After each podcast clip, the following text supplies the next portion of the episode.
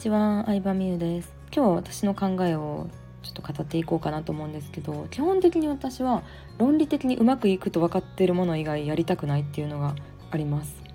うん。なんかなんとなくブログを毎日更新してたらなんとなくお客さんが集まってなんとなく商品が売れてくんじゃないかみたいなことをまあ昔はやっちゃってたかもしれないんですけどちゃんとビジネスを勉強したりとかうん仕組みだったりとかマーケティングを学んだ今となっては結構その全体像が見えないものっていうのをやりたくないっていうのがありますね。うん、もっと早く学んだらなって今でさえ時間を無駄にして後悔してるっていうのがあるんですけどなんかねうん受験のシステムってめっちゃ分かりやすいじゃないですかまず。うん、だってね偏差値いくら、まあ、例えばどこどこ大学に入りたいんだったら偏差値60必要で偏差値60必要な中にもどの科目があってどの科目は捨ててもいいとか、うん、例えば社会でもこの分野がよく出るとかって対策打っていくと思うんですけどで結局ね点数が、ね、一番合格点より高かったら受かるので。まあそれに向けてただ勉強していくだけって話だと思うんですけどなんかそんな感じでやっぱある程度の全体像が見えて何をどれぐらいやればいいのかっていうのを見えてるのを頑張ることが好きですね。うん、だから最初に把握したいかなそこは。ね、でその後にまあまあ、計画だったりとか自分の行動できる環境を整えたりとかって感じでやっていくんですけど、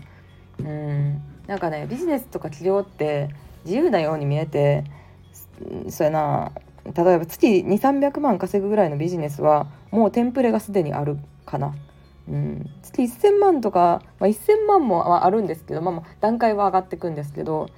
うん、多分月5,000万とか1億とかになると、まあ、ちょっとなんかオリジナリティ求められたりすると思うんですけど意外ともうすでにテンプレがあるからそのテンプレを買ったりとかそれを本当になんか周りに同じような夢を叶えてない人がいるんやったら、まあ、環境だったりとかマインドを整えるかどうかっていう方が大事な気がしてて、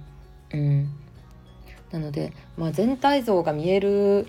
全体像を最初に教えてもらえる人から学んだ方がいいかなとは思いますね。うん、私はあんまりなんか他の人の LP とかも見ないんですけど案内ページとかも。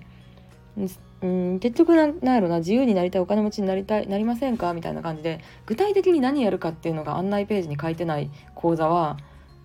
基本はやめといた方がいいかなって思いますね。うん、ネットワークビジネスとかもよくあると思うんですけどネットワークビジネスってさ昔の友達に急に食事に誘われてさ「今の仕事どう？夢ある?」みたいに聞かれてさでなんか今やってるやつでこんな生活できるよ？みたいに言われて具体的に何やるかをなかなか言わないっていう感じじゃないですか。そういうのって多分なんかなんやろうな、うん、具体的に何やるか言ったら興味なくなるからやと思ってて。うん、最初になんか全体像をパッと教えてもらってそれを自分がやりたいなと思った上で参加する方がいいのかなとは思います。